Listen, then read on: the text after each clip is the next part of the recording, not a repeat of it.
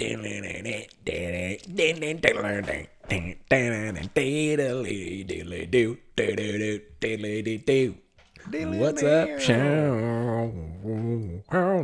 What's up, Drew? We haven't done a dilly-dilly in a while. We haven't? No.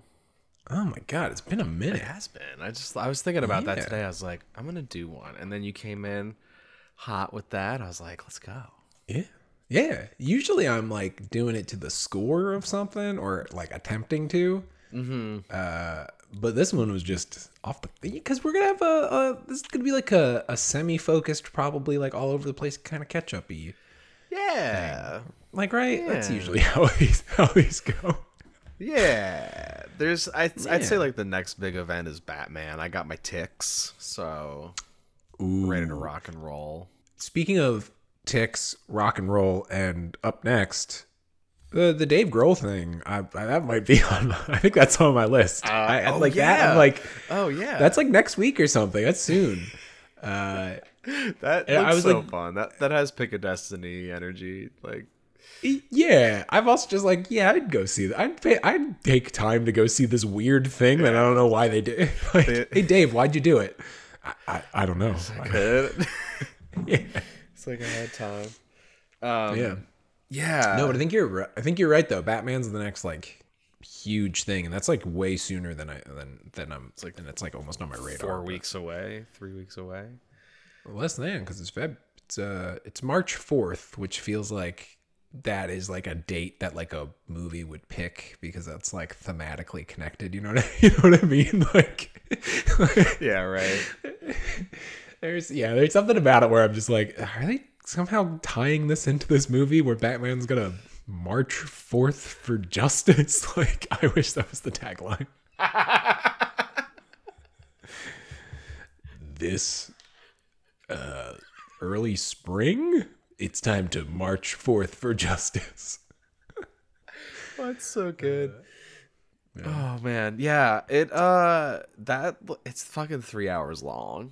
Are you going IMAX? No, I might switch it. I might try to get into IMAX. Yeah. I don't know though. I don't think it was shot in IMAX. I don't think it was, and it had to switch to like COVID. They're doing like, volume stuff, so I'm like, I don't think I really need to blow it up that big. Yeah, it's gonna be like the ads I get for like Uncharted, where they're like, "Look, come see it in IMAX," and it's like a shot of Tom Holland falling over the ocean, and they're like, "Look at the expanded ratio," and it's just more ocean behind him. I was like, "No." Oh, I can see that his feet. What a dumb shot to like advertise that way. I forget if I sent it to you or not, but like it was one where I was just like, "What the fuck?" Like, I don't get it. That apparently that movie's ass, right? Like I've been hearing it's terrible, the Uncharted movie. Oh, that doesn't surprise me, but I haven't actually heard any like early word on it. But Uncharted doesn't need to actually like, if you're gonna do an Uncharted movie, every action scene just looks like it's CGI bullshit. That's like the whole, which is what the games are. If you're gonna watch them, which like is a movie, a game. They're exactly, but if you're gonna do it as a movie, like it really should be a 2-hour stunt show. Like it should be like, let's just do Indiana Jones old timey stunt show shit. Not, I don't want glossy. It just looks too glossy green screen shit. And they're like, Tom Holland's like, I got hit by a car 20 times doing a stunt, and I'm like, yep. Yeah, then they show you this stuff, and it's just like wires, green screens everywhere, and like cubes like falling. It's like. It's like, yeah, I guess. But it just seems like so uninspired. Like there's just like nothing. But it's just super cynical studio. Like, oh, Tom Holland will make us a lot of money, and Mark Wahlberg, I guess. Like, it feels like an algorithm. Like, you know what? They've been trying to make this for years. David O. Russell was supposed to direct it with Wahlberg as Drake. That way makes way more sense. I was like, isn't he like more Wahlberg's age in the game, or like young, like 30s in 4? Okay, because Wahlberg's probably like 50 or so now. Yeah. I don't know, but I'm sure if I went up to Mark Wahlberg and told him like, Mark, you're this age, he would beat the shit out of me. It's like, what the fuck do you say? I'm like, I don't know, Mark. I picked up your ID. I did the math, and I'm telling you a fact. beats the shit out of me. You know what? I'd be like, yes, sir, I deserved it. But yeah, I would much rather. Oh man, now I'm remembering now it was supposed to be a David O. Russell movie with Mark Wahlberg. And I want to see that. That's weird. It's like better than Reuben Fleischer. It probably would have had like no action, which would have been. It probably had like one big set piece at the end, which would have been cool because it would have been earned probably. Yeah. And yeah, it probably just would have been way more interesting. Probably wouldn't have made any money, but it would have been good probably. Yeah, give me a weird character study. Yeah. Uncharted movie. Well, do the opposite of what the game does. Like, I want an adaptation of Uncharted that's they just expand upon the part of the fourth game where he's kind of going through the midlife crisis at home with his now wife, and they're playing Crash Bandicoot together, and that's literally a part of the game. You like. It's the fourth one's pretty amazing. It's very good. Yeah. I mean, I was actually gonna talk some video games too. I'm almost 100% on the first Spider-Man game, so I'm trying to get that. Oh. I'm like, I can't remember. Did you beat the narrative, the campaign? Yeah. Okay. Yeah. It's great. Do you want to talk about it? Yeah. Do you want to spoil it? All right, well, tell me what you thought. Tell me what you thought of that game. That game fucking rules. It's so good. I want to almost play it again already, but I'm like a little bit through Miles already. Miles looks amazing. It looks so good. Yeah, because you have the fire. You got the fire. Yeah, right? And yeah, it's a blast. It's just great. They're both so much fun. The fact that I'm like going back to the old one says a lot too, and I'm like still doing like all the thug crimes, and like I'm basically just doing crimes. I'm swinging around catching all the crimes now. Yeah, that probably was the last thing I had to do. Yeah. I think I got the backpack. The backpacks was like one of the first things I did in that game. Yeah. I did that within the first like couple days, where I was just like, because then you just got to swing around. That was when like the web. You just had an excuse, just be like, I'm gonna swing around. Exactly. Did you play the DLC for it? No, I haven't played Miles. I think you have to pay extra for that. I might buy it if I need to scratch an itch. I remember it does that DLC thing where it's just kind of like it'll give you a bunch more like mini map like little like activities and stuff to do around. But I feel like from memory you fight a lot of like the jetpack kind of enemy. Like it's more just like you're just fighting. It's not even that it's hard. It's like it just gives you increasingly more frustrating combinations of enemies. Where I'm like, I'm not even enjoying. You know what that reminds me of? Remember those Palantir things at the end of Return of the King, where you like moved up the tiers and like each level got increasingly more difficult.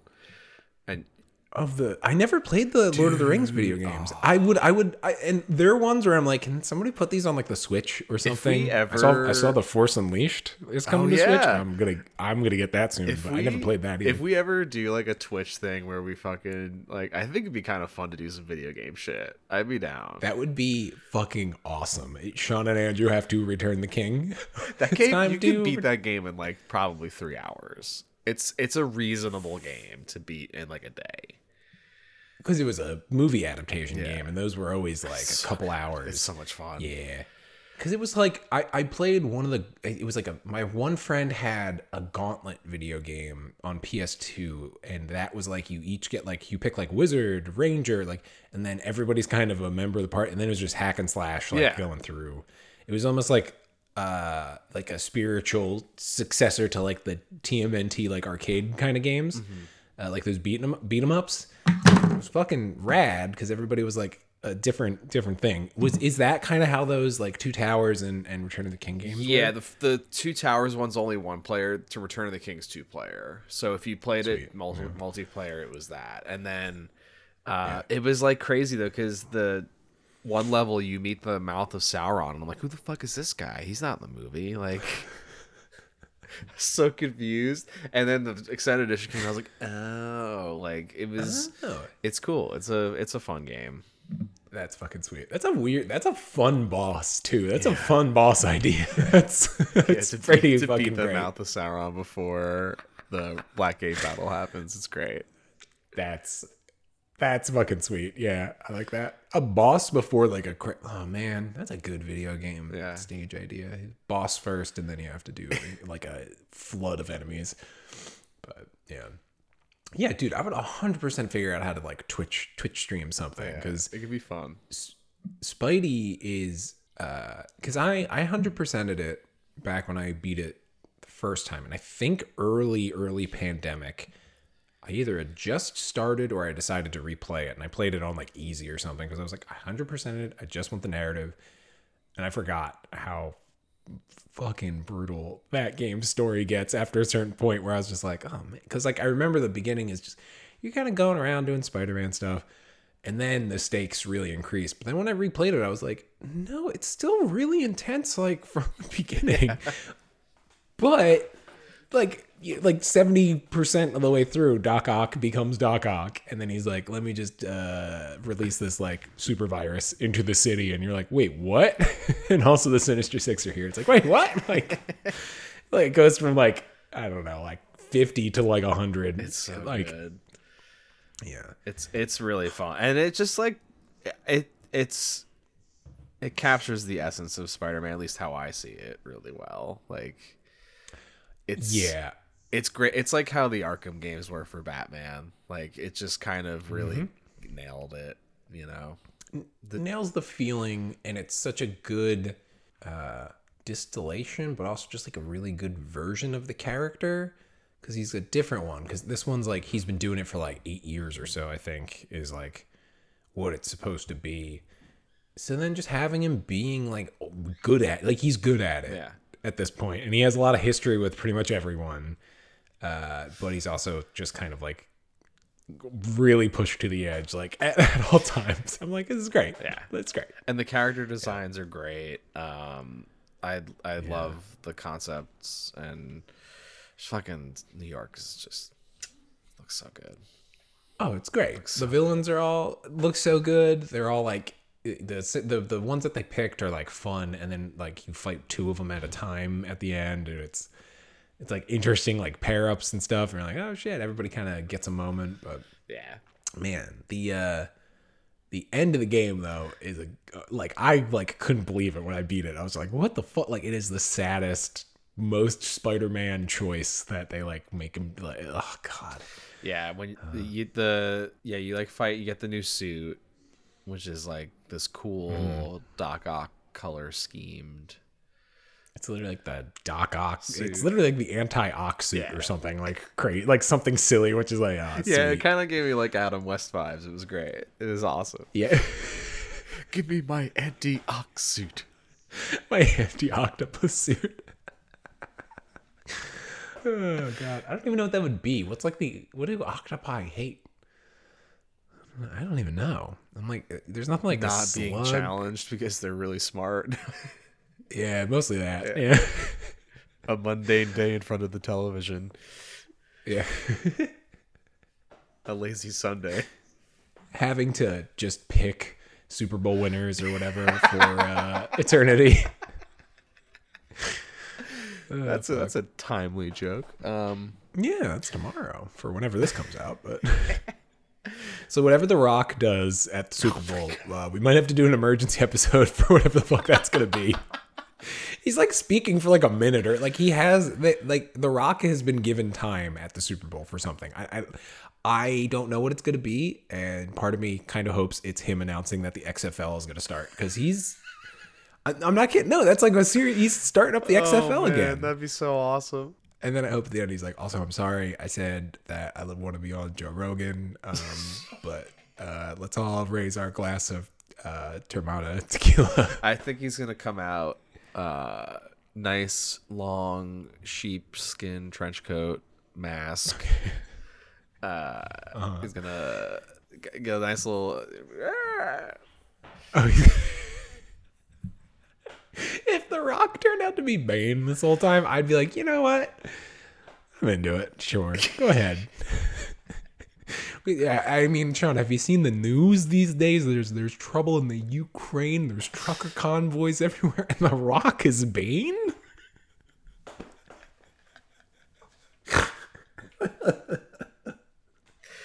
We got to take the city back from the corrupt. He from the candy ass. He's still cutting a promo. Oh my god. Yeah, there's a DC thing, I guess, there was a DC thing that he did. Yeah, they released that teaser thing that had a little bit of new shots of there, because there's 4 movies. I didn't realize they have Batman, Flash, Black Adam, and Aquaman. Aquaman. He's like, what could be a brother? What could be more powerful than a king? How about a brother? But he's like, what could be more powerful than a king? And I literally was like, is he about to say God? And then he's like, a hero. And I was like, I feel like the last movie said the opposite of that, but okay. And I'm not kidding. I think you watched it or watched part of it the other day. Yeah, but I got to rewatch it. It's like, oh, God. Yeah. If he says the opposite of that, I'm going to flip out. But then also I'm going to trust James Wan. It's different this time, guys.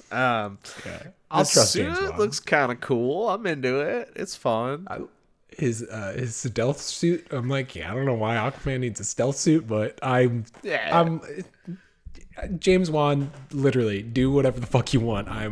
I'd be into some kind of deep dive mission that he's got to do. So he's got to wear a dark suit or something. I don't know. I think it's going to be that. And I assume it's going to be oh man, Black Man is probably going to have a crazy submarine. It's going to be him and Randall Park in a crazy submarine. And Randall Park's going to be with my sonar capabilities that I've upgraded your submarine, I'll be able to find the Aquaman. And so he's like, all right, I had to get this new suit. Amber Heard gave it to me. We didn't have to see it though. She's over there. She's in her apartment back there. She gave it to me, said some nice stuff, and I'm gonna go from there. She's just in it, right? I think they're gonna just... I think she's still just in it. Okay. Again, I'm gonna keep saying I'm gonna trust James Wan because he's both gonna make the wrong and right choice at exactly when those choices need to be made. I rewatched it the other day. I showed you the... Yeah. You sent me the screen grab. The duster, dude. The duster shot is gonna be... That's an all-timer for me. It's... Every time I can never remember if that's in Aquaman or if it's in whichever version of Justice League. I can never remember. It's Aquaman. And then it kind of always cuts, takes you by surprise. And I'm like, it's one of those things. It's almost that's almost the Garden 2.0, because you and I usually let each other... All right, we just saw the duster thing. Oh god. Oh, shit. Yeah. Did you see that DC thing though? I saw the minute clip. The Flash stuff looks cool. I'm into that. I'm really excited for that. Yeah. The new shots, and there's some Keaton stuff. But then I was thinking, I was like, you know what? As much as I hated, which might be, I really didn't like It Chapter 2. I was really disappointed by that. But the whole part of the reason was because it was a weird Amblin adventure movie when it should have been about what does fear mean when you're a child versus now you're an adult? Yeah. Are you still afraid of those same things, or what are you ? That's what it is about. But the second one was more just video gamey and adventure. But I want to see the director, because it's Andy Muschietti, I think. Is that how you say it? I just want to see him do a weird adventure, action, I want to see what he does with this kind of thing. I think I'm excited for that. Despite the I guess Ezra Miller of it all, but I don't know. That one's gonna be really weird in a way where I'm I don't know, go do your thing. I want to see what this is gonna be. I don't know. Yeah. What did you? Yeah, did you? I don't know. That's the shot of the eyes thing I thought was really cool. Yeah, I was like, oh, that's fun. I don't really know much about the Flash, save from the video games, the Injustice stuff and some of that, but it looks fun. Obviously Batman looks great. Black Adam they didn't even really show much of, but I feel that got the most, because it was all new stuff. Yeah, we haven't really seen... It was mostly shots of The Rock, though, I guess, which is No, it was the Justice Society people. You got some Pierce Brosnan. Yeah, they did have Doctor Fate, and then it's Doctor Fate. You see Hawkman. Hawkman, that's right. I think Cyclone is the other one, but the Atom Smasher there's a shot of just a giant dude running down like in between buildings, and I'm like, you know what, that never gets old. Fucking sweet. I want to see The Rock fight a giant man. And I didn't think I knew that, but now I'm like, oh wait, yeah, I want to see him do that. But that movie's gonna be that's gonna be a weird one. Yeah, I don't know. I would hope he kind of goes against type and lets himself be like unlikable in that. But he won't. So it'll actually be about how Black Adam was right the whole time. All right. Oh, okay. Okay. Yeah. What else? What else is going on? I saw. Well, I was gonna say, we. It's really sad though. The end of the Spider-Man game. Oh. Because we never finished that thought. Yeah. We danced around it, but I've been wanting to talk about that ending for a while. How fucking brutal is that Aunt May? Oh, it's awful. That's rough. It is so much more heartbreaking, I think, than... yeah. I want to talk about No Way Home for a minute, but after this. But it is so much more heartbreaking than No Way Home's Aunt May, like, death. Because that one was really, like, overworking. But this one is just, like, it's so... He would do anything to...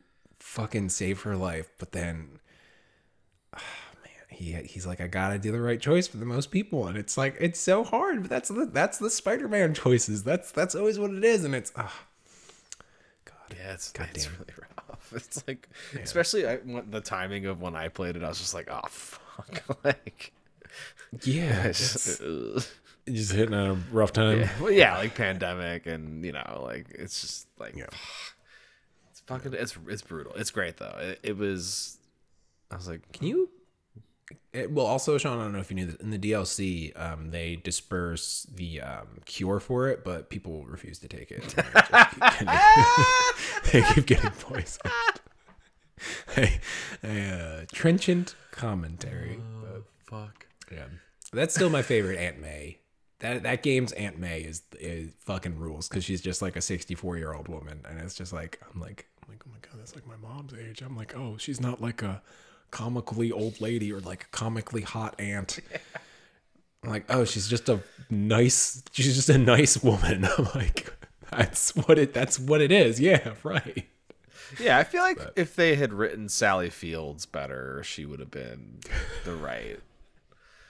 Age, right? Like that was kind of, I feel like that was an appropriate Aunt May age. You're 100% right, but I whenever I think of Sally Fields in that movie, I'm just thinking of her running around in the hospital as the lights are going out, and she's like, come on everybody, because she like has a throwaway line, oh, I had to go back to being a nurse, yeah. Or some shit. And oh god, yeah. I also, have you seen, there's been more people, I think like Kevin Smith was saying about it, where they really were pushing for No Way Home to get like an Oscar nom, and I'm like, you fucking like, it's just fucking losers. Like, I'm adding that to my fucking losers pile. Life. You want to genuinely tell me that is a real movie? At that, like, just end of sentence. Like I'm sorry. Is the sixth highest grossing number not good enough for you? Yeah, they're like, make a populist choice, but it's like, that's like Spider-Man is like objectively it's not it's a not good even the, movie. It's not even the best of the three Tom Hollands. I would agree. Like I want to watch it again, but also I'm like, I would agree. You're just, I don't know. I don't get it. People are losing their fucking minds, dude. We had a lot of fun with it, but I liked our discussion. I think was good. I'm patting ourselves on the back. Our discussion was good because we weren't like, this is the greatest thing ever. We were like, I don't know. I thought this was a little overdone, and we had like actual criticisms. Yeah. But I was like, it was good, and I'm like really excited to watch it again. But yeah, I'm like, it didn't like, I don't know. I was like, I watched the last one was cool. Yeah. But like I watched The Last Duel last night, and I'm like, I don't think that got a Best Picture nom. I can't remember. No. But like, it didn't. I don't think so. Yeah, but like that's a movie where I'm just like, that is fucking streets ahead of Spider-Man. That movie, goddamn. You were talking about. I want to see. I still haven't seen it yet. You 100% should. There's a meme that I saw on like the Blank Check subreddit or something that I feel like it kind of spoiled the structure of the movie, and I almost sent it to you last night when I stopped because it might have colored my opinion of it in a good way, I think. But you were talking about the David O. Russell Uncharted, how it would have earned an earned set piece. Motherfucker, this movie's duel is I was like screaming at the TV and my internet dropped out in the middle of the duel part, and the movie's like 2.5 hours long. So I was like, why did it drop out now? Yeah. I mean, I'll wait until you see it to say anything else, but yeah. I saw that in the news though about Spider-Man. So many people are just like, why didn't it get a Best Picture nom? I'm like, Endgame, I can see. Spider-Man fandom is getting kind of like annoying, or they've been annoying, but it's just like, all right, you got your fucking movie money and your money and like your shit, and now it's like, now you want Oscars? Like, no, get out of here. It all just feels manufactured more than like other IP stuff, like, right? Yeah. It feels fake. Yeah. Where I'm like, you don't really mean, like, shut the fuck up. Like, no one really means that, Kevin Smith. You might. I don't know what goes on in that dude's head anymore, but yeah, it's and like it's the same shit with like Star Wars fans too. Like they're doing this whole thing with like the canon right now. Have you been like kind of seeing all this shit? Oh god. Because like we could roll this into like Boba Fett if you want, but yeah. Yeah. What I've got like so nervous by what you're talking about, but go on. So they're like so yeah, spoilers for Boba Fett. They're speculating that like they're trying to decanonize the sequel trilogy with like the shows, and they're like, it's basically like QAnon conspiracy theory level shit. And like they're just reading into every little detail of Boba Fett and like the Luke shit with Grogu, because it's like all centered around Luke and like how they hate his portrayal in the sequels and like The Last Jedi, and how like they're gonna like try to undo that, but also if it's gonna lead to that, or if you know what I mean, like it's just like that's so weird. And also, just real quick, because you were saying the QAnon thing, I've always said QAnon is just fan theories for real life, which I'm like, I've always been like, people who are into that, I'm like, just get into Game of Thrones. Yeah. Like, just get into whatever, where you can theorize about whatever fucking little clues or whatever. I can see that, because they're getting a second chance at Luke. Did you hear how they fucking did it? Yeah, and it sucked. I'm sorry. Not a fan of this at all. I'm like fully against this whole thing now. Yeah, I thought he looked better, right? Yes. He looked considerably better. It's still distracting, but then it's borderline nefarious how they did his voice in a way that I do not like. No. It was it was a computer did his lines, which is why he's like, Grogu, you must now make the choice. Like, it's once I found I was like, that's not a performance. Like this isn't a performance. Like, it's some weird fucking AI light show.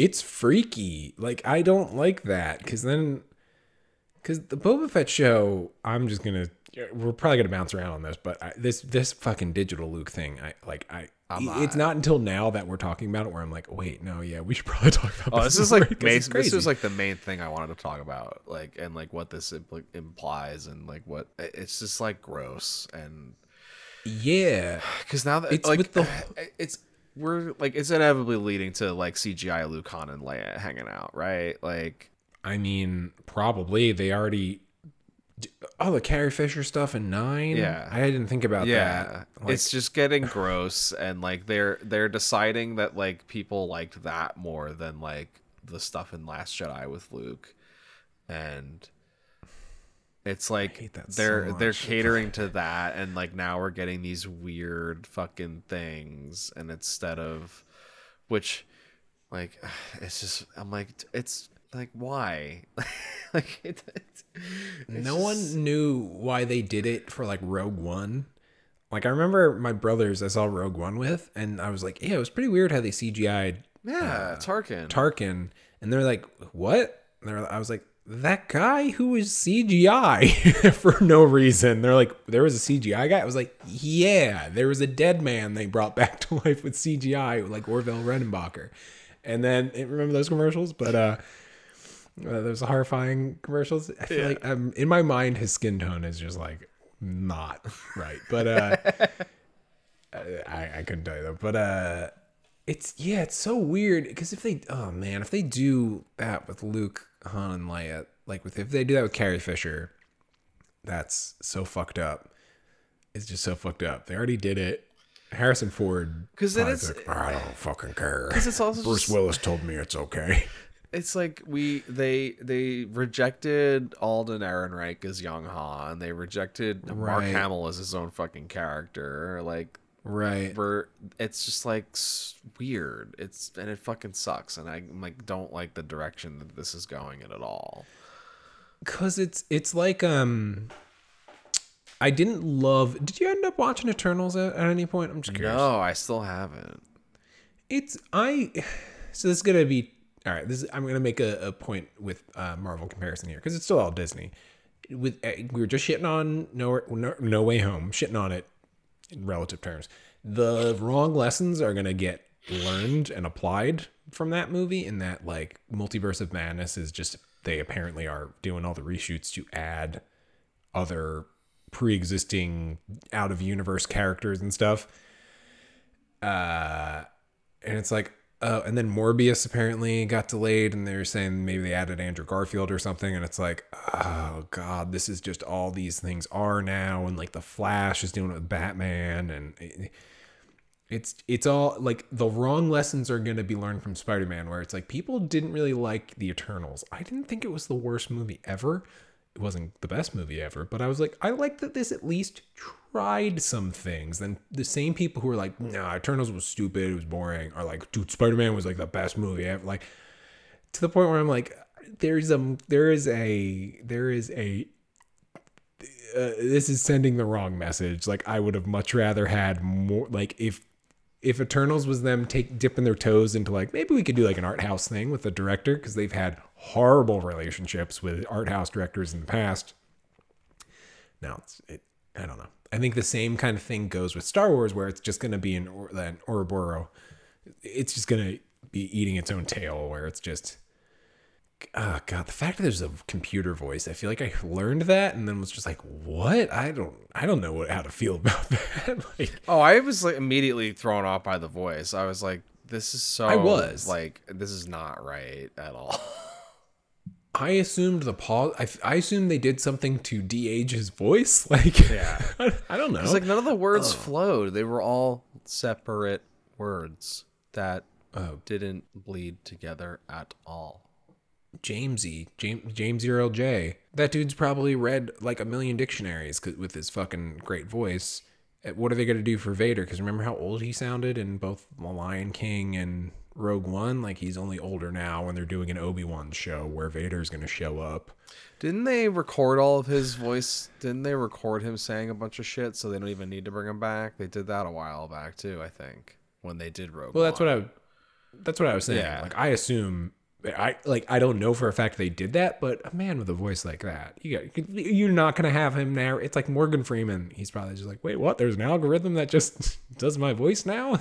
Yes, Morgan. That's the thing. It's like, what is going to be a performance now? Like, for these scale movies and these properties, like, it's just because it's just not, they're not real movies or anything anymore. Like, Boba Fett was the most, like, I enjoyed parts of the show, but overall, it was not a good show. It lost me, and then it kind of brought me back with how stupid it was getting. And then right when I was starting to get into it, I was like, oh, this is just kind of dumb. This fucking rules.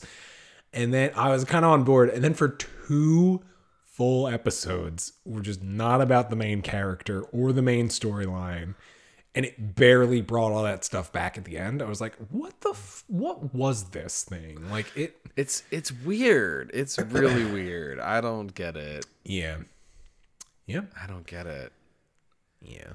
They don't. Does Robert Rodriguez suck at directing? I don't know. Robert Rodriguez. I've been calling this show Bobby Fett and Robbie Rodriguez. I've been saying that a lot, but I don't know what his tastes are, you know, because this show is like you kind of get the spectrum of both things, literally in like speeder chases, just in his two episodes where one is pretty good and it looks awesome and it's like, well done. Then the other one is like Spy Kids level goofy bullshit where it's like, which is it, Robert? And he's just like, I don't know. And it's like, well, is this like, I don't know. Is this like a Shorts or We Can Be Heroes, or is this like Alita? And he's like, why not both? Or I don't think those two things can exist, Robbie. That's what I'm. It's super inconsistent. Some of the things I liked were like the some of the land speeders looked like they were on wheels that they removed, but then like the motorcycle things looked like shit. They were right out of Spy Kids bullshit. Where I was like, this is. I don't, but it's also things that he's like, that's his sensibility. Like that, like punk rocker, like cute biker bounty hunter girl. I was like, I know, like that's him. Yeah. But I can't put my finger on it. Have you ever seen Alita? I've seen like bits and pieces. You should watch the whole thing. Yeah. That movie. I saw that with my friend in IMAX. We saw it in IMAX 3D, which was the right choice because it like they that was a, like James Cameron produced it. Like, so it was like that way. Yeah. Yeah. It looked incredible. And I have it on my library. So it's the 4K version. So I'd give it a rec. Just if you're really unsure about Robbie, because that movie's like insane, but it completely won me over by the end. There's like a part or something like suddenly it's like cut to flashback moon battle and there's just like a war on the moon. It's got a lot of goofy shit that I love. Sorry, I'm all over the place because you're asking the right question, but I give him a pass a lot of the time because I'm just like he doesn't seem to care what people like. He just kind of does his own thing. Yeah. And I'm like, all right. Yeah. Go ahead. Yeah. I don't know. I don't know if that was a satisfying mini rant. Yeah, because it just seemed like a weird dip in quality from Mando in almost every sense. Well, did Rodriguez didn't do every episode. I thought he only did like... He did like a 3 or 4. Oh. I think. I know he did the finale. He did at least 2, maybe 3. He did the finale. He did the one where Danny Trejo shows up, which was, I think that was when I was like, oh, this is stupid. This fucking rules. Yeah. Really bummed Trejo didn't show up at the end with the Rancor. No, I was like, where is he? He'd be like, oh, I got your Rancor. I shouldn't do a Danny Trejo impression, but like... I love that dude. I follow him on Instagram. He's always trying to sell his tacos from Trejo's Tacos. Robert Rodriguez did 3. Filoni did 1. BDH did 1. Steph Green. We're gonna have to have. Excuse me. Steph Green did 1. Oh, I thought you said Seth Green. I was like, oh wait, what? Honestly, give him a crack at 1. He'd probably do fine. He's a couple voices.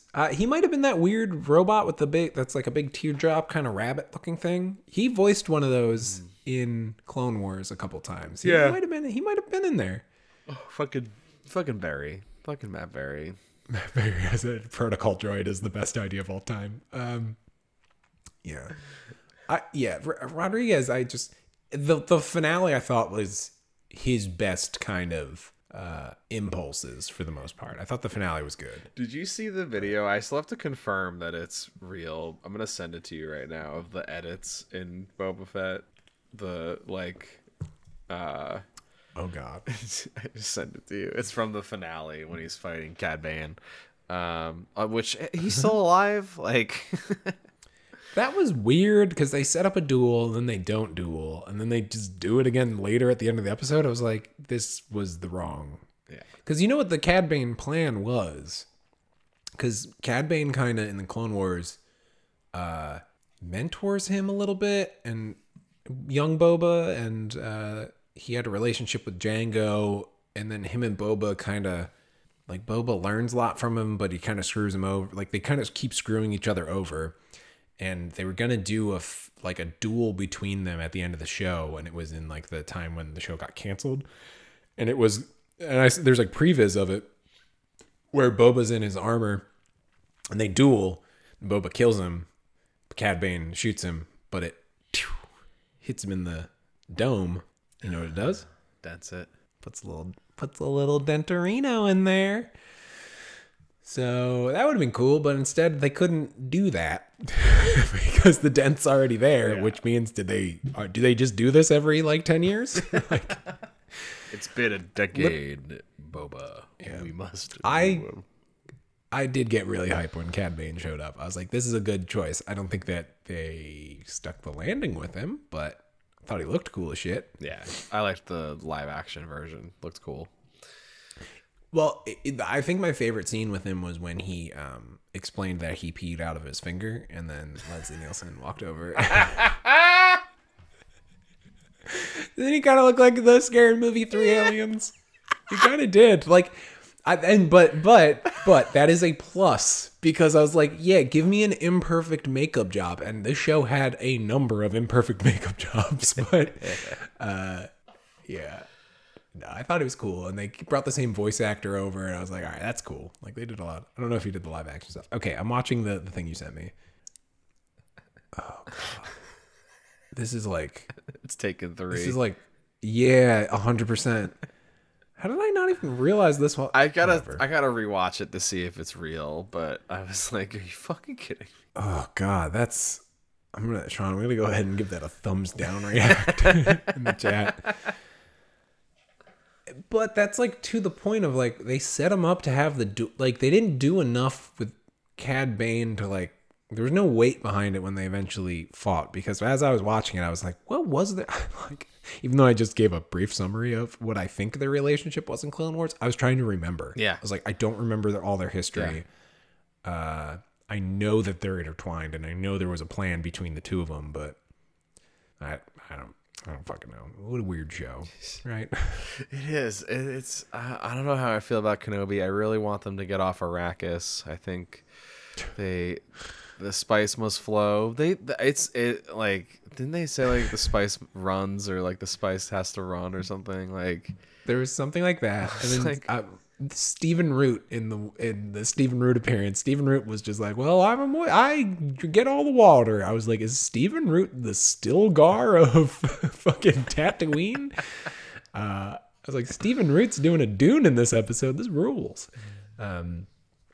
That was, I think, during the transition of me realizing how stupid the show was. And I was like, oh, I think that's good. I don't think I fully paid attention to the first, 4 episodes. No, that's the thing. I don't think it never knew what it was. It tonally shifted too much. Yeah. And I was just kind of like, what is this? Like, if they had stuck with the dumb shit, I feel like it would have been better. Yeah. And to be clear... I think the dumb shit that I'm talking about is this is the good Rodriguez stuff, in that he will embrace insane fucking characters, in that there's several scenes where the twins, every scene with the two Hutt twins who don't show up in the second half of it. And I'm like, I expected them to be in a post-credit scene or something. Yeah. Nothing. And I was like, well, that was, I think, the best thing that they introduced, just because the visual of a bunch of people walking and carrying two Jabbas that are twins and are like, you can't even really tell where one starts and the other one ends, and they're on a big carried thing that dips because of how fucking heavy they are, and they get walked around everywhere like that, and they're crime lords. I'm like, this is what I want. Because then there is a scene later where there's those two, a giant evil Chewbacca. And then Danny Trejo shows up to give a rancor to Boba Fett. And I'm like, okay, this is maybe the best show of all time. It's just... And then Matt Berry's protocol droid. There's so much stuff, but it just never... You're 100% right. It never knew what it was supposed to be. I saw a post and this morning that said, like, the show is better when you realize Boba Fett is supposed to be the bad guy the whole time. And I'm like, that's maybe interesting, but I don't know. Yeah, but is he? If you think, I didn't read it. It was a Reddit post, and I didn't read it. I just saw it and went, "Oh, that's interesting. I'll ask Sean this later." But I guess, yeah. In the sense that he kind of shows up and he just thinks the idiot. It also just doesn't make sense why he's like, "Yeah, I'm just going to take over this planet," and then he's like, "Haha, I got to go collect taxes from people. I guess this is the job." I'm like, "Do you even what?" Like, it just. Even that doesn't feel like they ever commit to him being a crime lord for no reason. Like, right? Yeah. Like, it's like, why is it? Why? Right? Yeah. It seems like they just kind of shot that end credit scene where he kills Bib Fortuna and he just sits on the throne. And they're like, all right, they got a show to make. And then they had to, like, make this weird ass show where they didn't know what the fuck they were doing. Yeah. And then they're like, oh, maybe we should just do 2 Mando episodes. Fuck it. We don't have a full 7 or 6 to do. Yeah. It would have been cool if they had Trank do an episode, I'm realizing. They honestly should have brought Trank in. They should have let Trank do one. Also, now you make a good point where they might have just shot that end credit scene and we're like, yeah, let's do a show. But that could have just been a cool final moment for Boba. Like, there was no... Yeah, if they were going to bring him back... Yeah, because then even at the end... Like, I also wanted to text you while I was watching it. They fly now when Boba and Mando were flying around shooting at stuff. And I was like, this is fun. Yeah. That. But then also, yeah. While they were doing it, I was just like, Mando is... It's if they did an IG-88 show and then IG-11 has 2 episodes about him like halfway through, and then it just becomes about IG-11, the Taika Waititi one. Yeah. And it's like, yeah, we're gonna bring back this classic character, and then it's like, oh, here's the new one that's basically the same. Like, there's not really a, if anything, the newer one's a much more interesting character. But it's true. Yeah I also, this was my, so I loved the Mando episodes, right? Yeah. I think Filoni did the second one. And I really want to stress this. BDH is maybe the most interesting Star Wars revelation, like, out of all of this. Where I meant to look this up. Has she directed anything else? I'm looking it up right now. Black Mirror? BDH.com. Oh my God, you're right. No, you're right. She did the, I forgot about that. I couldn't remember how to spell Bryce. Bryce. Actress? No. How do I go to director? The you're right. She did. I'm completely blanking. She did the fucking the points episode where it was like you have social points. Yeah. Right. And then I think she's also in it. I think. Wait, that no, one's wait. Her. Did yeah. She direct it? Maybe not. She wrote that, I think. Oh, because right now I'm just like, wait, does BDH fucking rule? And I just haven't been paying attention? Wait, maybe not. Wait, when did she... I thought she did something... Maybe she's just in it. Or you know who might have written that one? Who's also quietly kind of awesome? I feel like Rashida Jones. That's right. Right? You're right. Directed Boba, Mando, Dads. And it's like a bunch of shorts. But I want to just talk about, it's not just that those episodes have like cool Mando like story beats and stuff.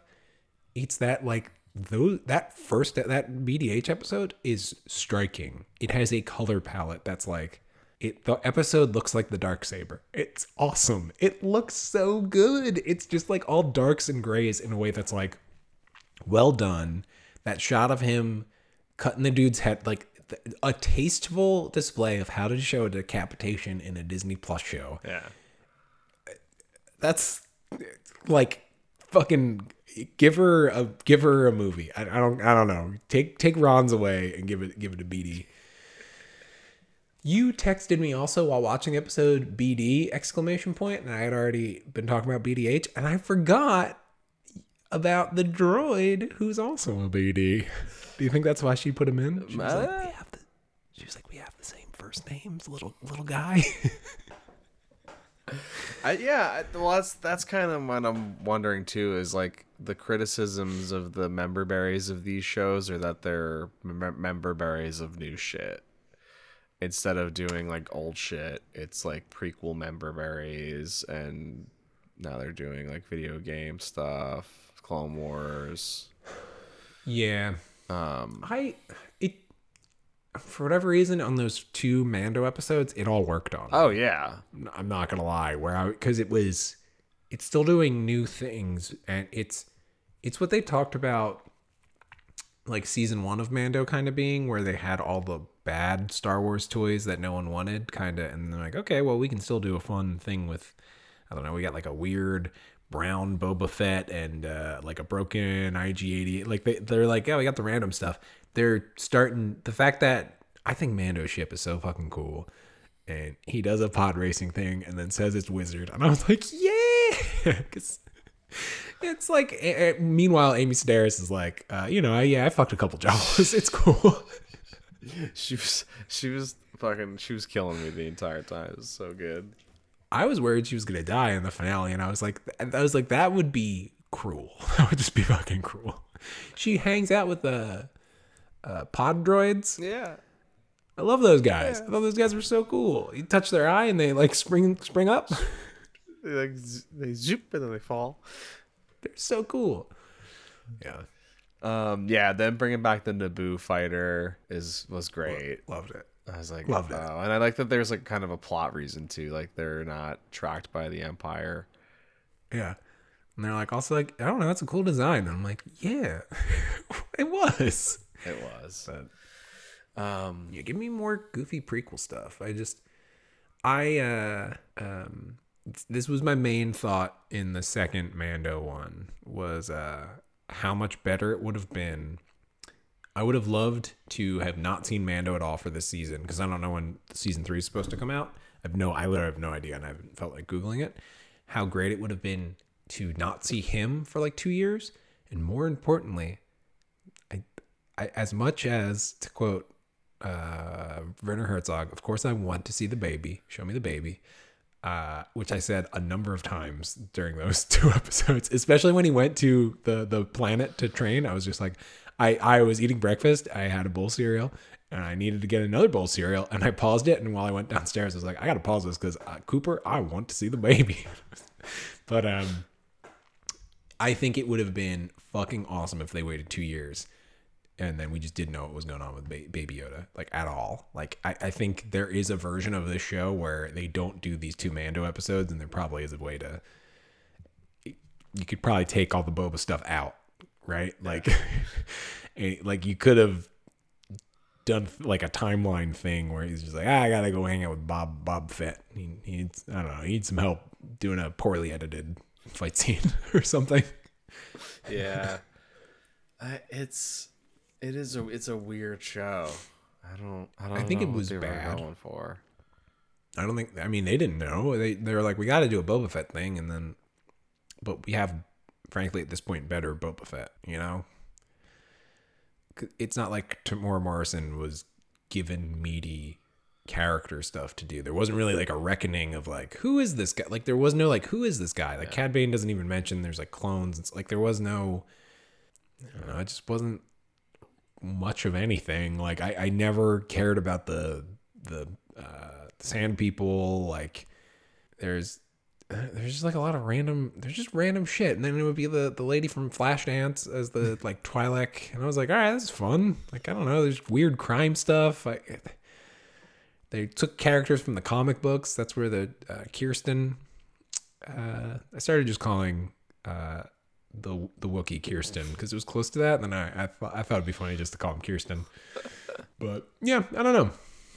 And it does suck that the next show is going to be more fucking Tatooine, because then we're going to see Timothy Oliphant or like somebody where like I'm like, I don't really give a shit. Like I don't care. Like, yeah, what's the bartender from Freetown? It's between 3 and 4, so yeah, we could see. We're probably gonna get a lot of Anakin. We're probably gonna get a lot of Owen and Beru. A lot of Anakin is like dangerous, I think. Yeah. But an Ahsoka appearance would be interesting. It didn't really make sense why she was why she popped up. She just kind of was like around, and I was like, okay. I was on set, so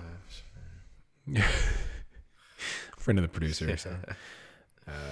I liked the weird. It felt like a Miyazaki type thing with all the droids building the school. I loved that. I was like, this just looks awesome. I could watch like him just wandering around here for a while, but yeah. And anytime Grogu has to walk across the frame, I lose my fucking mind. It doesn't get old. Yeah, he's so like, oh, he stops the Rancor. Oh yeah, that was great. I got a little the Rancor choked up. I was like, oh.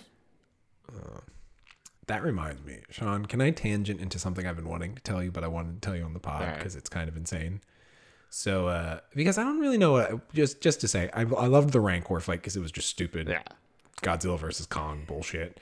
But like, that's fun. Like, let me see a Robert Rodriguez kaiju movie. Like, he should make one of those. Like, let him do it. Yeah. But, cause it would be fucking insane. But, yeah, I don't really have much else to say about this other than like it's weird what they're doing, and I just want them to commit to an interesting choice. Yeah, because Mando was an interesting choice, and like, yeah, like do that. Like, I don't want to see. I'd rather see Kenobi. I'm like, all right, I guess there's a big enough time gap where I'm like, all right, maybe there's something interesting there to tell, but is there? Like, I don't know. I think there's the fact that Hayden Christensen's coming back as Vader and they're like gonna fight seems to be part of it. I'm like, but we know that they don't. Yeah, they're supposed to like not see each other between. Oh God, I just realized. Do you think we're gonna get a weird CG Luke where like Kenobi like is watching him from afar and he's gonna be like, "Yes, I'm in Tashi Station and I'm. This is where I've." What do you call this thing? I enjoy it. Well, son, that's a power converter. A power converter. Thank you. Yeah. It's gonna be like they're gonna explain his love of power converters. I'm gonna shoot myself. If in the Kenobi show a CGI Luke Skywalker learns what a power converter is, I might. I think that would be enough for me to stop. Or I'm gonna be like, I love this. And which both could happen. Oh, fuck. Yeah. What do you say? Better or worse than Suicide Squad? Definitely better. Better or worse than Peacemaker? Not. I'm only 3 episodes in though. I'm not. I haven't seen the whole thing, dude. I've been slacking. Ooh, well. It's so good though. Dude, it's like my favorite. Like, I watched the first 4 or 5, and then I got caught up. And I caught up on a Wednesday, and they come out on Thursday. So it's like the last 2 I've had to kind of like wait for or whatever. It's unreasonably good. It's fucking great. It shouldn't be this good. No, it's great. I think you're making the smart choice because the last episode is Thursday. Oh, okay. So you're gonna be able to roll right in, and they're. I don't know. I don't really know where this thing is going, kind of deal. But yeah, it's great. I love it. Scene is great. The fucking opening credits is a never skip. I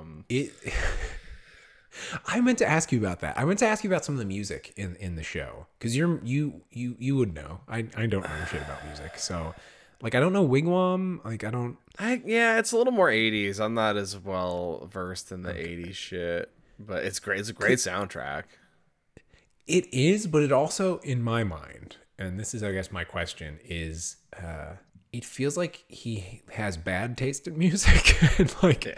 But, like, they're picking the best versions of his bad taste. Like, he's like, oh, I love Cinderella. And I know of that band, but I don't know any of their songs. Like, yeah, where it's like he just loves like rock and roll, like 80s, 90s rock and roll, like yeah, and it's just like dudes rocking out but talking about sometimes I can be sad, kind of like bullshit, like yeah, I don't know. It's so good.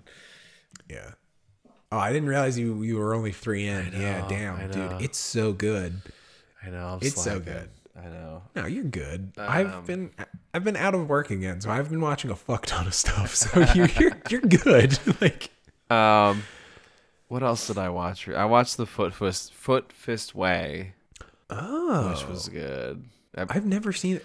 Yeah, I needed a McBride kick because Gemstones has been so fucking good this year.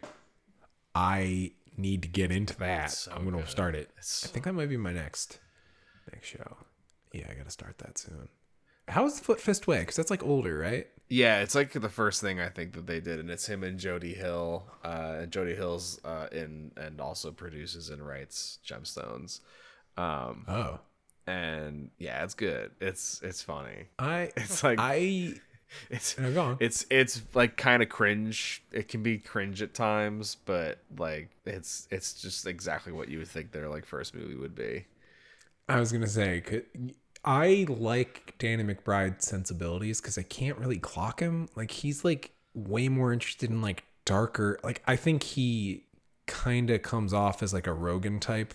But then, like, when you actually like watch his stuff, it's like, no, he has like theses behind like what he's doing. It's way more like, dramatic, I would say. Yeah, which is why when he like shows, he's in like one of the Alien movies, and he like is writing the Halloween movie. I'm like, what is this? I can't clock this guy. Like, Gemstones is fucking great. Gemstones is like borderline a crime drama. It's fucking so good. That sounds fucking rad. Yeah, no, I guess it's also hilarious. Yeah, because it's like him, John Goodman, and Adam, yeah, Cadam. Yeah. That's fucking great. Oh, I need that and like Succession and like Euphoria. But instead, I'm like, yeah, there's all these great HBO shows people are talking about, and I'm like, yeah, I'm gonna start Raised by Wolves. I started Raised by Wolves. That looks cool. The second season promos look rad as hell. It is better than I expected. I expected to go in and be like, I don't know, this will probably be like a weird, like hard sci-fi show. I didn't really know what to think, and it is that. But I'm also like, oh my god, this is like it. The look of it is crazy. Ridley Scott directed like the first two episodes, and then it's like thematic. It is just like hard, weird sci-fi. It's like, it's the best bits of Prometheus and Alien Covenant, so all the weird engineer kind of android shit. It's like those vibes, but just an entire show of that. And I'm like, oh wait, no, this is actually everything I've wanted from a project. But there's a lot of religion stuff in there where there's a line where there's characters who they meet. And they're like, they ask them what their faith is. They say that they're atheists, and they're like, impossible. Atheists never had crafts that could like leave Earth. That's the kind of fucking sci-fi shit we're talking about. It's like, it rules. Whoa. Some of the people kind of look like knights. All right. It's crazy. Okay. You would probably actually really dig it. Right? Speaking of Ridley Scott TV shows, they're doing another Blade Runner show. It's 2099. Yeah. I'm like, okay. He's producing, probably going to direct the pilot too. I'm like, yeah, all right. 2099, like, what'd they do? Take his age? Oh, boy. Yeah, he's old as shit. If he does that'd be interesting. Well, that'd be interesting because he might be, that might be like old man, like, I'll show you what Blade Runner really is. And then it's like, no, but I like Denis. We can look at both. They're both good in their own right. They're both great in their own right, I think. No, I agree, which is cool as hell. And if you haven't seen Blade Runner 2049, fucking see that shit and then listen to our 4 hour. You're like, oh my god, our 3 hour marathon pod about it. Yeah, it's a good ass movie. I don't know what to tell you. And I've been trying to get Gail to watch it. I'm just like, fucking, let's go. Maybe that's what I'll do tomorrow, because I go back to work on Monday, and then tomorrow is supposed to rain, and it's the Super Bowl, and I'm like, well, I should maybe sneak in like one. I'm like, what's something long that I want to watch while I have the time? Because I should have said this during our video game chat. I finally started Red Dead 2, and holy shit, it is better than I knew it was supposed to be like a masterpiece, but I was like, immediately it feels so comfortable and familiar, with like the exception of dueling. I still don't understand how to do that, but after playing the first one, it just feels like I'm like such an extension, but improvement of that in every way, in a way that like my God, it's so good. It's incredible. I played a bunch today, actually, too. Yeah? It's collected some debts for hair stress. Because the whole thing is like, I was playing the other day and I was like, yeah, I'll just do a couple missions. And I like went back to the camp to start one. And then everybody at the camp was having a party and I hung out at the party for a couple hours. And it like, I was like, I could stop this at any point. I probably stayed up way later than I wanted to because I was like, huh. Because you just are watching like character beats and I'm like, what is, they didn't have to do this. This is incredible. I'm excited. I'm hoping they do a remaster, but because I don't think they're doing a new Red Dead for these consoles, the new next gen. They said the Grand Theft Auto 6 is Rockstar's only next gen game they're doing.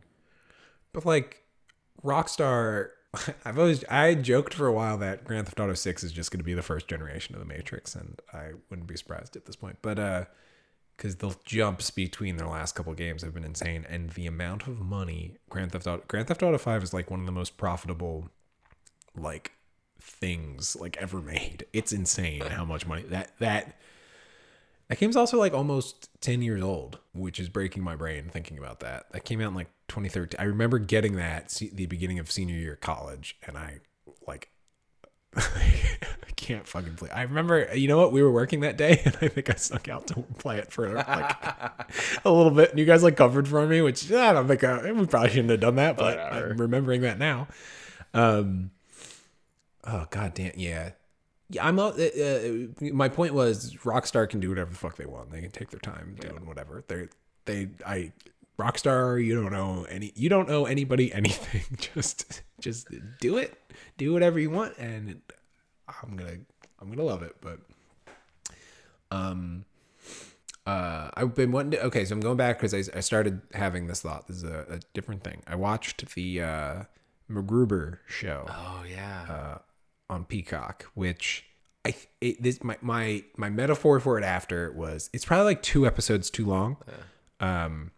Because it's like really after a certain point I was like, this can't quite sustain 8 episodes. Like it never hits like the extreme highs of the movie. I think it's 100% worth watching because because the first movie was over 10 years ago at this point. Like I think it was 2010. So it's a long awaited comedy sequel basically, but it's in the series form. And I think it's one of the best ones of those because those are always bad. This one's, I think, genuinely good. Where there's certain stuff where they make MacGruber the scariest fucking man alive for a good chunk of it. Where it's like, he is a terrifying fucking character, really, when you like think about it for 2 seconds. But I just love the way he talks. I like the way he talks and how smart he thinks he is and how great he thinks he is. It's never not funny to me, where he's just like, well, I think this is a great fucking idea. And I think you are a big old piece of shit. Like, like there's a part where he threatens to rip out someone's throat and then shit down their neck hole. And he's like, and you know what I call that? I call that an upper necker. And I'm like, this is great. Like it's somehow both earned and unearned confidence is fucking kills me. But I give that a recommend. And Sean, this could be just a comment on my mental state, but the MacGruber show made me cry. I literally cried during the finale. Oh. In the most insane way. They give something that is so stupid, emotional resonance in a way that I think it just confused me that they even were doing that and that it worked, where I was like, wait, what? What? They got you. Oh, man. Yeah, that probably shit gets me too. Like the Grogu shit with the Rancor. I was like, oh. Yeah. It's been really hitting me recently, but it's been a weird couple weeks. So... but yeah, the MacGruber, the thing in the, like, whenever you get around to watching that, like, I want to tell you what it is, but I'm also like, I think you'd enjoy watching that at some point. It's 2 episodes too long, so by the end of it, I'm like, okay, this is just getting kind of, now I'm like wrapped up in the plot, and I shouldn't be for something like this, but I would say it's far for a 12 years later MacGruber Peacock show, it's far better than it has any right to be across like all fucking categories, where I'm like, Billy Zane's the bad guy. Oh, that's great. Yeah, Queeth. His name's Queeth. Great. Oh my god.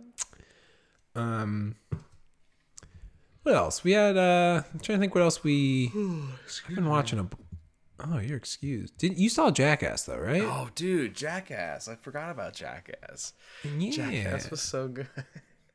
I've been getting real big on Letterboxd. I gave it 5 stars. I was like, I honestly, I can't not. I loved it. It's so there's something so special about that crew, about how clever they are with their gags and just like how smart they like. Johnny Knoxville is a writer. Like, he's not just a guy that does stupid shit. Like, he has comedic chops. Yeah. So it's not just people just like hurting themselves. It's so much more than that. It's the camaraderie, and it's exactly what you're saying. It's the unnecessary setups that they do. That's the shit that is so fucking funny. It's usually how they frame everything. Like when they do the Silence of the Lambs, which it's funny that it's even called the Silence of the Lambs, and Pontius. So the whole for whatever, I don't care if I'm spoiling Jackass Forever, but there's a bit where they just put people in a room, they do a 2x2, and then they shut the door really loud, and then immediately kill the lights, and then Knoxville just like tases them and like fucks with them for however long, and he's a night vision, and the whole time Pontius is just doing the Buffalo Bill dance, and they never call it out. They never say anything about it, and he's just in the background of shots. It's the funniest. Pontius is the funniest dude. He is the funniest one by a mile. He's from Gail's hometown, like from North California, and they so ashamed of him. They like refuse. I know it pisses me off. I'm like, he's the best. I was just about to ask, do they have a statue of him? No, they like his parents were like they wouldn't like they petitioned this movie. They wouldn't let like the town play the movie, I guess, because his parents were like. I don't know. I think it's like his parents or the town or something. It's so fucking... I gotta ask Gail. It's great. Oh my god. That is... I hope... Wait, what is he cool with his parents? What a great hometown hero though, right? Yeah. Like, this is where he came up with Party Boy. Like, I still think Wild Boys is maybe like one of the best TV shows of all time. Like, not even kidding. I just... God damn... Like, everything that you were saying though, there's something about the... Like... The reason why I gave it 5 stars, I'm not even kidding. I forget if I texted you this. When they do the triple wedgie, which is the shot is it's Wee Man in the middle in whitey tighties, and you see cables going up to some pulleys, and then you see Preston who's big, and then you see the new Zach or whatever who's big, and they're on scaffolding behind him, and he's like, "Hi, I'm Wee Man, and this is the triple wedgie," and the two of them jump off the scaffolding, which catches their whitey tighties, which pulls Wee Man into the air. And I laughed so hard, Sean. I'm not even kidding. I laughed so hard, no sound came out, and I just started going like, I just started clapping, and eventually I went like, oh, like, and in my head I thought, this is art. I was like, this is art. This is what this is. Stunt rigging, like the rigging is so impressive and so intricate. It's so stupid, and it's like. There, you're 100%. It's the Knoxville is. It's him. Just it's like old Looney Tunes, but like real. It's very Buster Keaton. Like there's something about like watching them. It's like a setup, and you just like something's going wrong. Like something's gonna happen, and you're just like watching it from like out of the side. And it's just the payoff is always there, and it's always good. Like it's There's nothing like it. It's so good. It's art. It is art. And these guys have been doing it for like over 20 years. And I'm like, this is their medium. Their medium is their like interactions between each other, hurting themselves, laughing at each other, being okay, and then actually supporting each other through issues. Like that's the thing that like makes me like cry if I think about these dudes. Like Steve-O's doing great. Steve-O's been through so much shit. He's doing good. They did the Family Guy Jackass. They did the Bee Bush. Oh god, that's from Family Guy. That was also one of the things I laughed at the hardest. It's just like a bunch of bees just like collecting, getting longer and longer. Meanwhile, he's getting stung in his dick, and he's just going like, he was yelling so scarily. I thought that was so funny.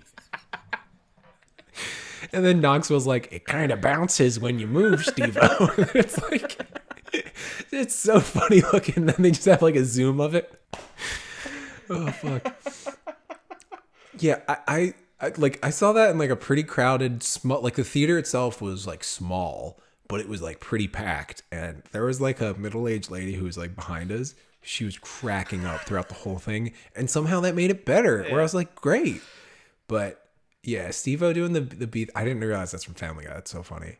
The him doing this the skateboard guillotine, I think, was maybe the worst out of everything. Yeah. Where I was like, oh, something that was the pencil in the ankle of the whole thing. But I think the other thing that I fucking loved about it was just the one cameraman who always throws up Lance Bangs, I think. Him throwing up into an N95 mask like broke my brain. I don't know why. I was like, this is the funniest fucking thing I've ever seen. That for 20 years, this dude has been throwing up on Jackass sets. But him retching into an N95 is so funny. I was like, oh, this is healing. We're getting better through the pandemic. It's so good. Yeah, I went with Gail. It was fucking great. What did Gail think? Oh, she loves Jackass. She puts it on all the time. Hell yeah.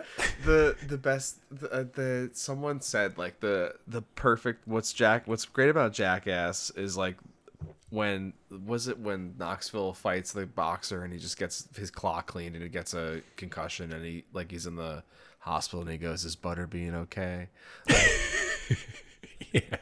Like that's like no everyone else that's like tried to emulate them has never been that. They've never been able to do that part of it, you know, like any idiot can hurt themselves. It's that part that like sets them apart from everyone else.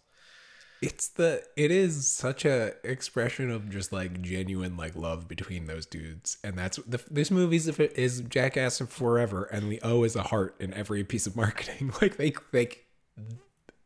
like that's again 5 stars. I couldn't give it any lower because the it's super endearing and sorry you broke up there. Oh, so I was gonna say it's 100%. It's completely super endearing, and then at the end it ends with old clips of everybody. It looked like they had a couple BAM ones in there, which I was just like, oh god, because that like must kill him. But yeah, he's in one of them. He's in the band.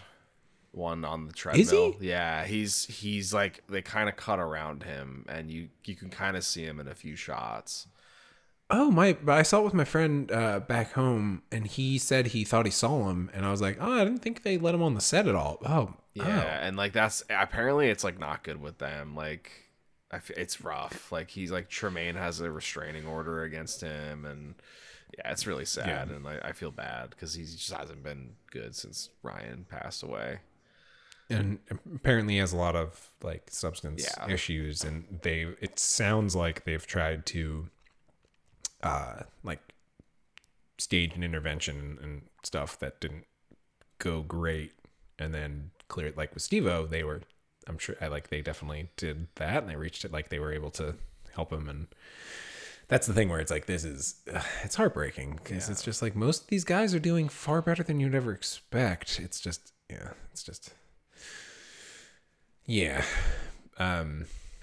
because that stuff is sad, and then the Knoxville and the bowl made me sad, because you can tell everybody that day was just like, we shouldn't be fucking doing this. And then when he gets hit, you hear like Tremaine be like, "Well, you got what you wanted." And it's just like, oh, this was clearly like a tense day. Yeah, and then Pontius is the first one to crack. I forget what he says, but Pontius says something that's like really funny, and I'm like, okay, we're gonna be safe, but. And it was like hearing about Knoxville after that, I'm like, oh, it's not good. He had like brain damage from that. Yeah. But to your point for two things, they show him at the hospital and he makes a joke about like the bowl. You know, he's like, because the whole you were talking about this, how they set everything up, and the setup for that one was he was doing a magic trick. Like, it's not worth milk, it. That's what's so funny. He poured milk into the hat, and then he puts it on his head, and then when he's leaving the hospital, he's like, "Well, the milk come out of my hat." It's so you're 100% right. No, they can't. That kind of like, let me ask the dumbest fucking question as I'm leaving the hospital. I'm like, yeah, well, did the milk come out of my hat? It wasn't supposed to do that. Oh fuck, that's so funny. Yeah. Johnny always does the bull stuff, and it never ends well. No, and my friend and I watched a couple clips of like two after, and one of them was the bull stuff, and it really looks like he's like, you can like see something in his eyes where he's like, yeah, it's this, where like clearly they were like, by the time 4 came around, they're like, we shouldn't do this. Yeah. And it clearly, it's in there. They leave it in, and it's kind of, I think, the like awkward point of the movie but that's the mortality of it, I guess. I don't know. Yeah. I don't know. God damn, it was good. I like the new people overall. Yeah, poopies. Yeah. At first, I didn't like him because I was like, this guy seems kind of whatever. Then by the end, I was like, nah, poopies. He grew on me for sure. Yeah. The big guy was great. There's the British dude, and he was the master of the things that in Jackass that I love, where he'll like have a 2x4 and he'll run into a doorway, like drop, or he's skateboarding and someone dressed as a big fist runs and hits him. It's like those quick ones. Yeah, like the quick, like I'm just gonna get leveled by someone real quick. Yeah, dude, the opening sequence. What as a Godzilla aficionado, I had to ask. That's a good point. Because Sean, I don't know if you knew this. I've seen every Godzilla movie at this point, but which is my new bit. I just like to ask you if you knew that. I don't know. I'm trying to think who would win. I think Ponyosaurus would probably he'd probably fit better into the Showa era. You know, He could probably at least kill like a Minya, probably some of the bugs. Yeah, no, he's pretty cool. That was ridiculous. And then. Knox was dressed so as fucking Robert Duvall in Apocalypse Now. He looked great. I was like, this is a great look for him. He'll occasionally, like, it once a movie or so has like a great costume, and it's just like, I love it. Like whoever comes up with that is. Oh yeah, it's great. Yeah, when he was dressed up as the grandpa though, I couldn't help but think about. I think you should leave. Where I was like, oh god. Oh fuck. Yeah, because he loves the show. He's the showman of the group. Like he is really smart. Like I think in 2 he builds a big Wile E. Coyote rocket to shoot off on. Like that's so funny that he's like, nah, what I want to do is. Yeah, it's always that stuff. But yeah, it's great. Yeah, 5 stars. I watched like Power of the Dog like a couple days later, and I think I gave it 4.5. I was like, and I stand by all this.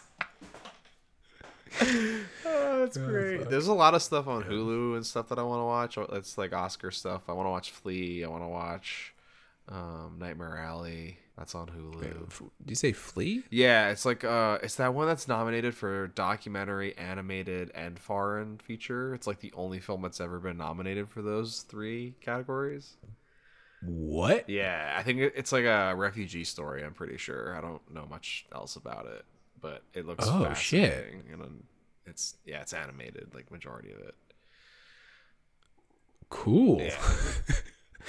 All right, I'm gonna add that to the list. I didn't know that existed. Yeah, it's that one kind of had my ears perk up. I was like, oh, that's a different experience, huh? Animated, foreign, and a doc. Yeah, it's nominated in all 3 categories.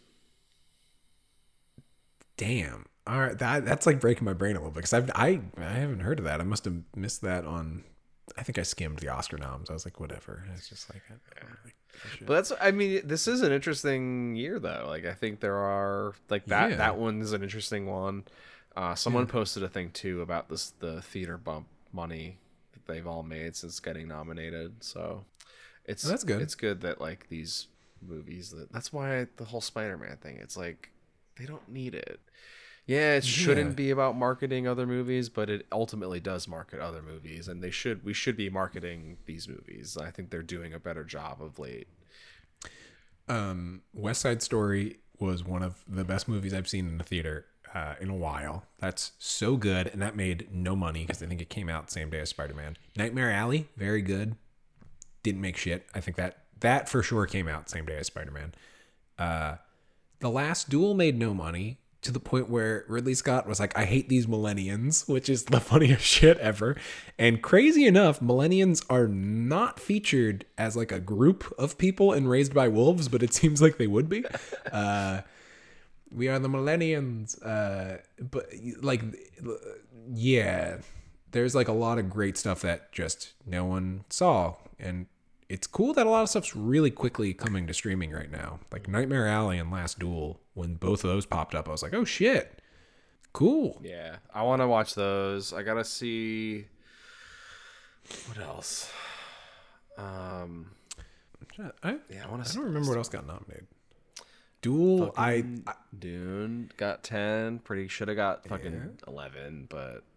I just, which didn't it get? Was it Denis? He didn't get director. And I just like, it's a baffling decision. I don't know. Maybe they're saving it for part two. You know what? I haven't really thought about it. I have seen people commenting on, I guess it really just, it's one of many things you brought up today where yeah, I guess it just didn't really register. But yeah, that thing was impossible. Like the fact that any of that worked at all and all those performances, and they're all different. Like, and almost every other department got nominated. If not every department got nominated. So how does the director not that oversees all of that? Like, you know what I mean? It's like, yeah. Come on.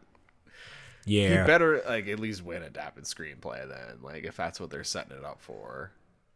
I really hope he does, just because like literally like read that fucking book. Like that's what the campaign should have been. Yeah. Like literally try and read 20 pages of this and tell me how to make a script out of it. Go ahead. And don't use the glossary. Or you know what? Do use it. Yeah, or do use the glossary. Yeah, actually, go ahead. Use the glossary as much as you want, and then tell me how to make a script out of this. Like, listen to the audiobook while you're at it. You're still fucking, you're fucked. Oh, fuck. Yeah. Yeah, that's crazy. I hope, I fucking hope that wins adapted. I hope that wins. That's going to sweep a lot of technical stuff. I think there's a couple other movies, like, I keep joking, but not really, like Cruella costuming. That's Cruella's award to lose that night. Like, I mean, it is. There's a couple others. Yeah. But like Dune's going to win every technical one. All the CGI. I don't even understand the sand screens thing that they did. Like, I know they did interesting green screen stuff. And it's also like half the budget of the other movies on the list. Really? It was like, I wouldn't say half, but it was only like 165 million. It wasn't. Oh, it wasn't. I assume like Black Widow was like a $200 million movie, and it looks considerably worse than Dune. Oh yeah, Black Widow was. I've completely forgotten about that movie, but yeah, that movie looks rough. Dune looks so fucking good. It just looks good. He fucking knew. Like when we watched the clips of there's a corridor cruise on it, and they're like this, or maybe it was Nolan. I'm mixing things up when I said when we watched. We've discussed where maybe it was Nolan who was like, this is integrated CGI into the frame better than any movie like I've ever seen. It was like someone who knows what they're talking about said it. Maybe it was Bane, maybe it was The Rock. It was probably, it might have, because the corridor crew guys were like raving about it, obviously.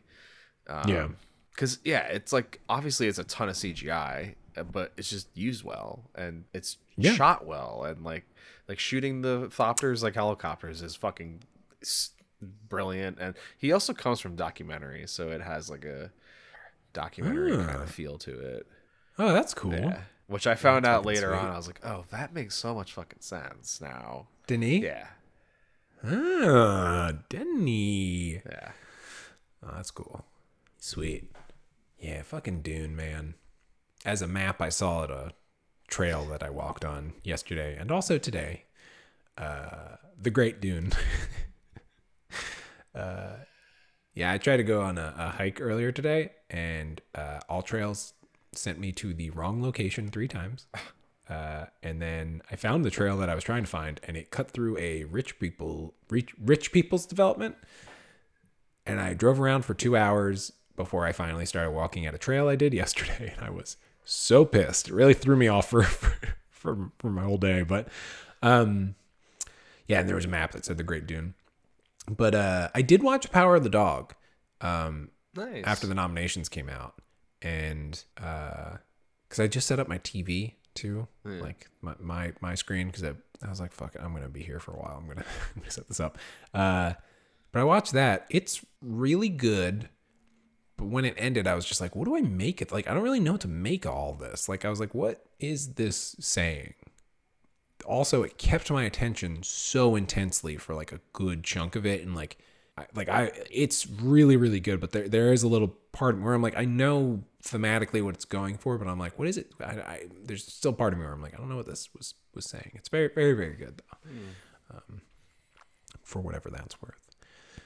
But yeah, I don't know if there's any, anything else. I gotta get going soon. I got dinner in an hour, so.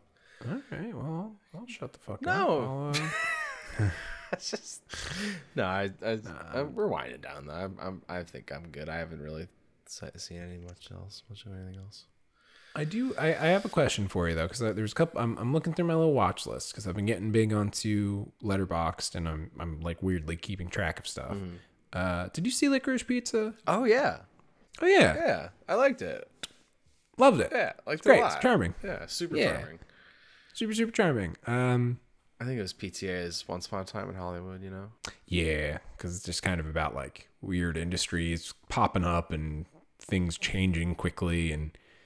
Yeah, my take, which I think I texted you, it just feels like you like met like a couple who's like older that like run a business in your town, and you're like, oh well, how did you guys meet? And then they just start telling you this story, and there's a lot of stuff where you're like, wait, what? You were how old, and they were how old, and they're like, oh, I don't think that would fly today.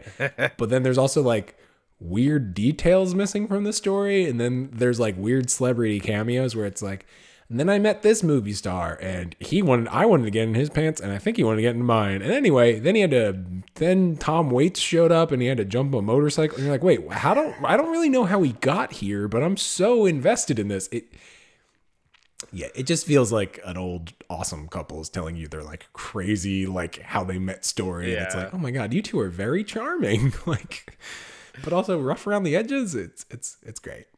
It's a wonderful, wonderful little movie. I was going to ask about, did you see The French Dispatch? No. I didn't really like it that much. And I was just curious. Yeah, I haven't seen it yet. I probably will, because Gal's a big West fan. Yeah. I think it just his movies, I think this and Isle of Dogs reminded me of each other, where there's just so much visual information that it made me tired after a certain point, mm-hmm. where it's just like the frames are all dense and the script is super dense, and after a certain point and because these are 3 mini stories, you kind of get like a Wes Anderson info dump. Yeah. Like 4 times in the movie, because the frame narrative gets it, and those are always all like a fuck ton of information.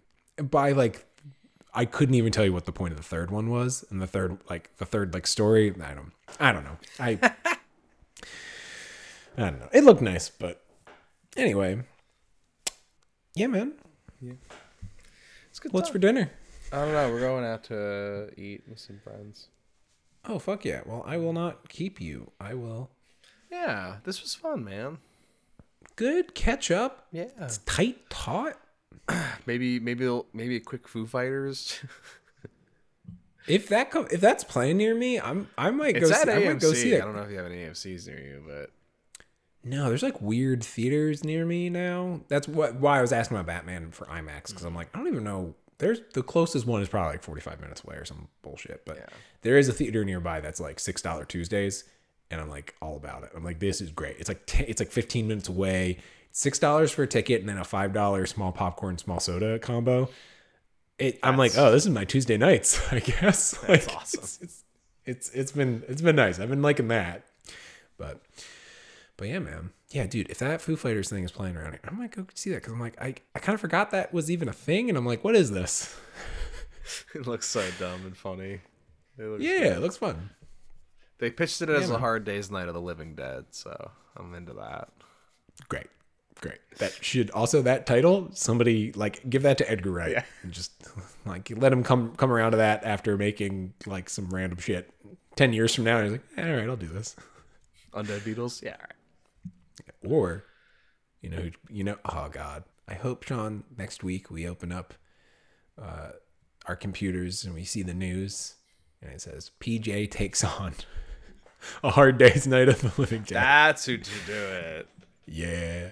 Bring him back to what he used to do and then what he's doing now, and it's like, wait, it's 14 hours long. Oh no. He said he might do the full 60 hours of Get Back. By might, he means it's already done. Yeah. He's just waiting for someone to say, yeah, I would like to.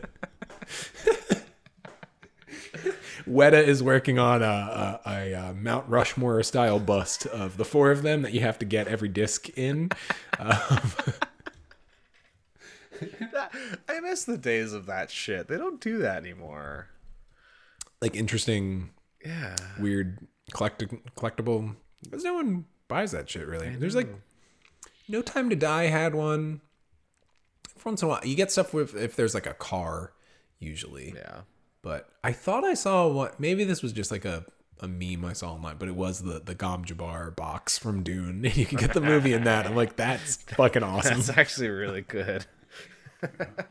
That's great. Yeah, man. Good stuff. Yeah, man. This is fun. Yeah. Everybody out there, like, rate, subscribe. I'm going to stop talking so Sean can go eat dinner with his lovely wife. Sean and Andrew talk about movies on Instagram and all that fun stuff. Hell yeah. Stay safe out there.